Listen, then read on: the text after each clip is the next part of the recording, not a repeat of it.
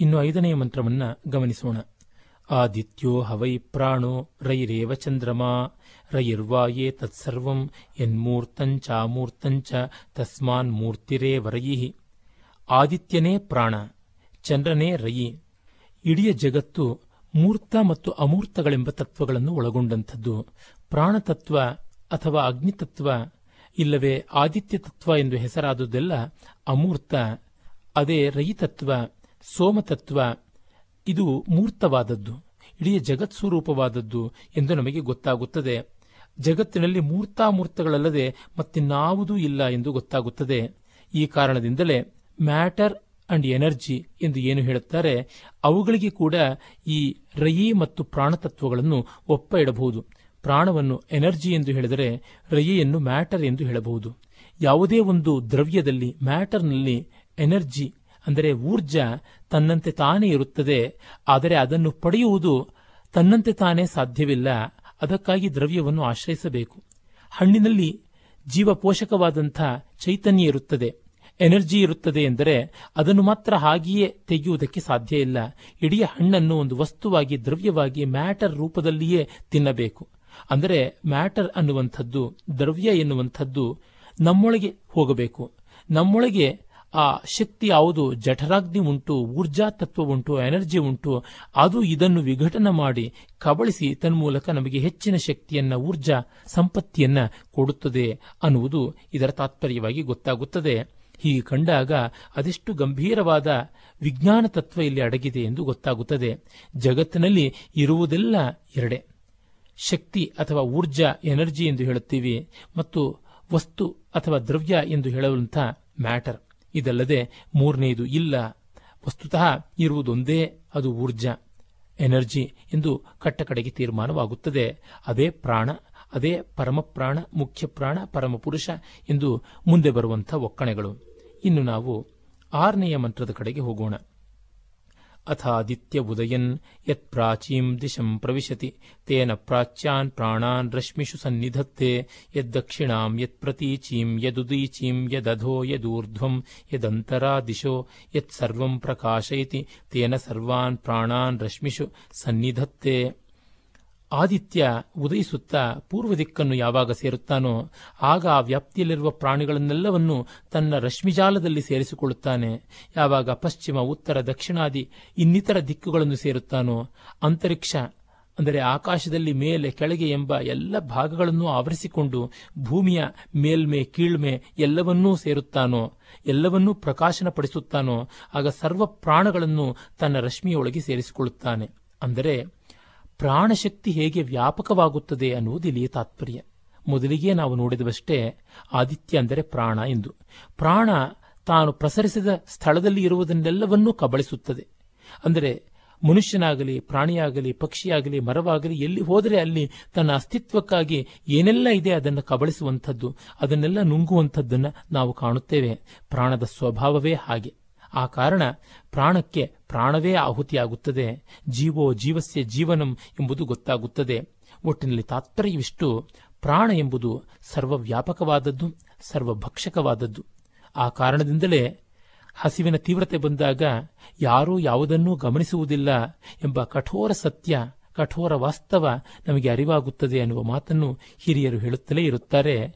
ಈ ಬರ್ಬರ ವಾಸ್ತವ ಸತ್ಯವನ್ನು ಕೂಡ ಉಪನಿಷತ್ತು ಬಹಳ ಸೂಚ್ಯವಾಗಿ, ಮಾರ್ಮಿಕವಾಗಿ ತಿಳಿಸುತ್ತದೆ ಎನ್ನುವುದು ಒಂದು ಮಹತ್ವದ ಅಂಶ. ಇನ್ನು ನಾವು ಏಳನೆಯ ಮಂತ್ರದ ಕಡೆಗೆ ಹೋಗೋಣ. ಸ ಏಷ ವೈಶ್ವಾನರೋ ವಿಶ್ವರೂಪ ಪ್ರಾಣೋಗ್ನಿ ಉದಯತೆ ತದೇತದರಚಾಭ್ಯುಕ್ತಂ. ಈ ಸರ್ವಾತ್ಮನೂ ವಿಶ್ವರೂಪನೂ ಆದ ಪ್ರಾಣನೇ ಉದಯಿಸುತ್ತಾನೆ. ಈ ಆದಿತ್ಯ ಸ್ವರೂಪವೇ ಅಗ್ನಿ ಅದನ್ನು ಈ ಒಂದು ಮಂತ್ರ, ಋಗ್ರೂಪವಾದ ಮಂತ್ರ, ಪದ್ಯರೂಪವಾದ ಮಂತ್ರ ಹೀಗೆ ಹೇಳುತ್ತದೆ. ವಿಶ್ವರೂಪಂ ಹರಿಣಂ ಜಾತ ವೇದಸಂ ಪರಾಯಣಂ ಜ್ಯೋತಿರೇಕಂ ಪರಂತಪಂ ಸಹಸ್ರರಶ್ಮಿಶತಧಾ ವರ್ತಮಾನ ಪ್ರಾಣ ಪ್ರಜಾನಾಂ ಉದಯತ್ಯೇಷ ಸೂರ್ಯ. ಸರ್ವರೂಪನು, ರಶ್ಮಿವಂತನು, ಜಾತವೇದನು, ಅಂದರೆ ಹುಟ್ಟಿದ ತಕ್ಷಣ ಪ್ರಜ್ಞೆಯನ್ನು ತಿಳಿದಂಥವನು. ಆದ ಸರ್ವಪ್ರಾಣಿಗಳಿಗೆ ಸಮಾಶ್ರಯನು ಎಂದೆನಿಸಿಕೊಂಡಿರುವ ದೇದೀಪ್ಯಮಾನನು ಏಕಜ್ಯೋತಿ, ಅಂದರೆ ಅದ್ವಿತೀಯನಾಗಿರತಕ್ಕಂಥ ಬ್ರಹ್ಮಜ್ಞಾನಿಗಳ ಅರಿವಿಗೆ ಬಂದಂಥ ಆ ಪ್ರಾಣ ಸೂರ್ಯನು ಅನೇಕ ರಶ್ಮಿಗಳನ್ನು ಉಳ್ಳವಾಗಿ, ಉಳ್ಳವನಾಗಿ, ಅನೇಕ ವಿಧದಲ್ಲಿ ಇರುವವನಾಗಿ ತೋರಿಕೊಳ್ಳುತ್ತಾನೆ ಎಂದು ಈ ಮಂತ್ರದ ತಾತ್ಪರ್ಯ. ಇದು ಸೂರ್ಯನನ್ನ ಒಂದು ಬಿಂಬರೂಪವಾಗಿ ಕಂಡರಿಸುತ್ತಿದೆ. ಎಲ್ಲರೊಳಗೂ ಎಲ್ಲೆಲ್ಲಿಯೂ ಇರುವಂಥದ್ದು ಪ್ರಾಣತತ್ವ. ಆದರೆ ಇದನ್ನು ಹಿಡಿಯುವುದು ಹೇಗೆ? ಇದನ್ನು ಮೂರ್ತ ಮಾಡುವುದು ಹೇಗೆ? ಅದಕ್ಕಾಗಿ ಮೊತ್ತ ಮೊದಲ ಮಹಾಪ್ರಾಣತತ್ವವಾಗಿ ಉಪನಿಷತ್ಕಾರರು ಸೂರ್ಯನನ್ನು ಸು, ತೋರಿಸುತ್ತಾರೆ. ಆಕಾಶದಲ್ಲಿ ಸೂರ್ಯ, ಭೂಮಿಯಲ್ಲಿ ಅಗ್ನಿ. ಅಂತರಿಕ್ಷದಲ್ಲಿ ವಾಯು ಅಥವಾ ವಿದ್ಯುತ್. ಇದು ಪ್ರಾಣಸ್ವರೂಪದ ಮೂರು ನೆಲೆಗಳು ಎಂದು ಗೊತ್ತಾಗುತ್ತದೆ.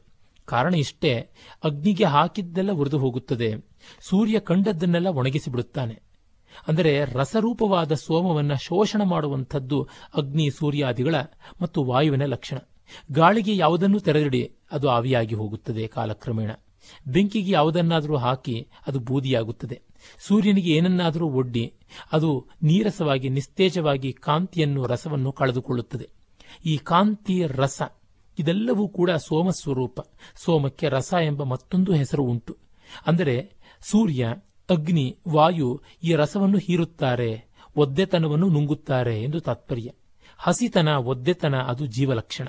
ಅದು ಸೋಮ ಅಥವಾ ಜೀವಪೋಷಕವಾದ ರಗಿ ಎಂದು ತಾತ್ಪರ್ಯ.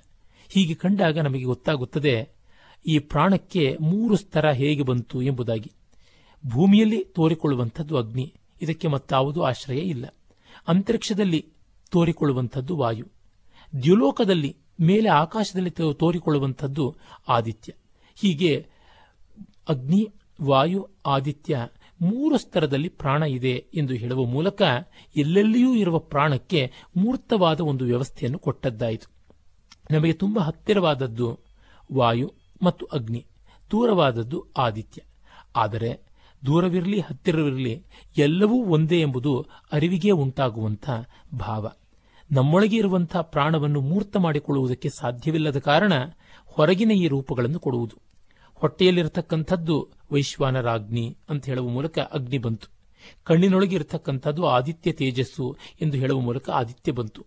ಉಸಿರಿನೊಳಗೆ ಇರತಕ್ಕಂಥದ್ದು ವಾಯುತತ್ವ ಎನ್ನುವ ಮೂಲಕವಾಗಿ ವಾಯು ಬಂದದ್ದು, ಮುಖ್ಯ ಪ್ರಾಣ ಬಂದದ್ದಾಯಿತು. ಅಂದರೆ ಏನು? ಹೊರಗಿರುವುದನ್ನೆಲ್ಲ ಒಳಗೆ, ಬ್ರಹ್ಮಾಂಡದಲ್ಲಿರುವುದೆಲ್ಲ ಪಿಂಡಾಂಡದಲ್ಲಿ ಇದೆ ಎನ್ನುವ ಸಮೀಕರಣ. ಇದು ಕೂಡ ಕಷ್ಟ ಎನ್ನುವವರಿಗೆ ಅಗ್ನಿಯನ್ನು ಅಗ್ನಿದೇವ, ಆತನಿಗೆ ಎರಡು ಮುಖ ಉಂಟು. ಆತನಿಗೆ ಮೂರು ಕಾಲು ಉಂಟು, ಆತನಿಗೆ ಏಳು ಕೈ ಉಂಟು. ಅವನು ಟಗರಿನ ಮೇಲೆ ಕುಳಿತು ಸಂಚಾರ ಮಾಡುತ್ತಾನೆ. ಆತನಿಗೆ ಇವ್ ಇರುವರು ಪತ್ನಿಯರು. ಆತನು ಮೂರು ಸ್ವರೂಪದಿಂದ ಇರುತ್ತಾನೆ. ಗಾರ್ಹಪತ್ಯ ಆಹ್ವನೀಯ, ದಕ್ಷಿಣ ಎಂದೆಲ್ಲ ಅರ್ಥ.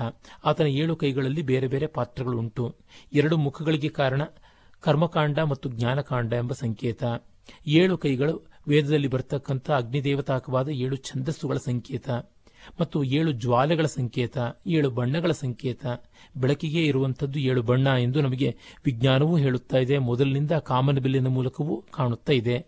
ಆ ಏಳು ಕೈಗಳಲ್ಲಿ ಯಜ್ಞ ಸಾಧನಗಳಾದ ಬೇರೆ ಬೇರೆ ಪಾತ್ರಗಳು, ಜುಹು ಇರಬಹುದು, ಯುಡ ಇರಬಹುದು, ಸ್ಫ್ಯಾ ಇರಬಹುದು, ಮೊದಲಾದ ಯಜ್ಞ ಪಾತ್ರಗಳು ಸೃಕ್ಕು ಸೃವ ಮೊದಲಾದವು ಎಲ್ಲವೂ ಇವೆ ಅಂತ ಗೊತ್ತಾಗುತ್ತದೆ.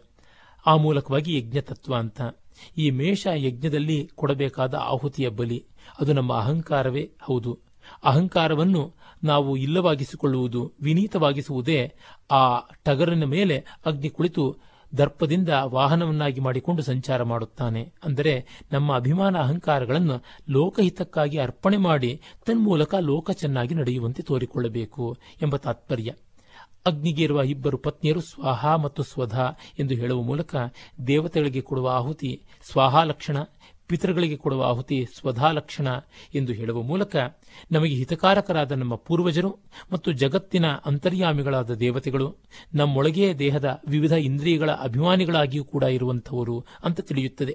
ಹೀಗೆ ಪೌರಾಣಿಕ ಸ್ತರದ ಚಿತ್ರಣ, ಮತ್ತೆ ಅದು ಆಧ್ಯಾತ್ಮಿಕವಾದ ತತ್ವವೇ ಆಗುವಂಥದ್ದು ಅಂತ ನೋಡಿದರೆ ನಮ್ಮ ಪಾರಂಪರಿಕವಾದ ಜ್ಞಾನ ಋಷಿಗಳು ಎಷ್ಟು ಕಾರುಣ್ಯದಿಂದ, ಸಹಾನುಭೂತಿಯಿಂದ, ದೂರದೃಷ್ಟಿಯಿಂದ ಇವೆಲ್ಲವನ್ನು ಪ್ರಕೃತಿ ಸ್ತರದಲ್ಲಿ ಮನುಷ್ಯನ ಅಂತರಂಗ ಸ್ತರದಲ್ಲಿ ಹಾಗೂ ಶ್ರದ್ಧಾವಿಶ್ವಾಸಗಳ ಪೌರಾಣಿಕ ಸ್ತರದಲ್ಲಿ ಕಂಡರಿಸಿರುವ ರೀತಿ ಎಷ್ಟು ಚೆನ್ನ ಎಂದೆಲ್ಲ ಗೊತ್ತಾಗುತ್ತದೆ. ಇರಲಿ, ನಾವಿನ್ನು ಈ ಸೂರ್ಯ ರಶ್ಮಿಗಳ ರೂಪದಲ್ಲಿ ನೋಡಿದಾಗ ಗೊತ್ತಾಗುತ್ತದೆ ಪ್ರಾಣದ ವ್ಯಾಪ್ತಿ ಯಾವ ರೀತಿ ಇದೆ ಅಂತ. ನಮಗೆ ಗೊತ್ತು ಈ ಪ್ರಾಣಶಕ್ತಿಯೇ ನಮ್ಮೆಲ್ಲ ನರನಾಡಿಗಳಲ್ಲಿ ಕೂಡ ಸಂಚರಿಸುತ್ತದೆ ಎಂದು. ರಕ್ತದಲ್ಲಿ ಪ್ರಾಣಶಕ್ತಿ ಉಂಟು. ಅದು ಎಲ್ಲ ರಕ್ತನಾಳಗಳಲ್ಲಿ, ಒಂದೊಂದು ಅಂಗೋಪಾಂಗಗಳಲ್ಲಿ, ಅಂಗಾಂಶ ಟಿಶ್ಯೂಗಳಲ್ಲಿ ಮತ್ತು ಜೀವಕೋಶಗಳಲ್ಲಿ, ಸೆಲ್ಗಳಲ್ಲಿ, ಮತ್ತು ಜೀವಕೋಶ ಕೇಂದ್ರಗಳಲ್ಲಿ, ನ್ಯೂಕ್ಲಿಯಸ್ಗಳಲ್ಲಿ, ಮತ್ತು ತತ್ಕೇಂದ್ರದಲ್ಲಿ, ನ್ಯೂಕ್ಲಿಯೋಲಸ್ನಲ್ಲಿ, ಅಲ್ಲಿರ್ತಕ್ಕಂಥ ಮೈಟೊಕಾಂಡ್ರಿಯಾ, ಅಲ್ಲಿರ್ತಕ್ಕಂಥ ಕ್ರೋಮೋಸೋಮ್ಸ್, ವರ್ಣತಂತುಗಳು ಇವೆಲ್ಲದರಲ್ಲಿ ಕೂಡ ವ್ಯಾಪ್ತವಾಗಿದೆ ಅಂತ ಗೊತ್ತಾಗುತ್ತದೆ. ಹೀಗೆ ಕಂಡಾಗ ಆ ಪ್ರಾಣಶಕ್ತಿ ಇಲ್ಲದೆ ಗಾಳಿಯಲ್ಲಿರ್ತಕ್ಕಂಥ ಆಮ್ಲಜನಕ ಆಮ್ಲಜನಕ ಮತ್ತು ಆ ಗ್ಲೂಕೋಸ್ ಅಂತ ನಾವು ಏನು ಹೇಳ್ತೀವಿ? ಶರ್ಕರ ಪಿಷ್ಟ. ಅದು ಪ್ರತಿ ಕ್ಷಣವೂ ಜೀವಕೋಶಗಳಿಗೆ ಬೇಕಾದಂಥ ಜೀವಪೋಷಕವಾದಂಥ ಅಂಶ.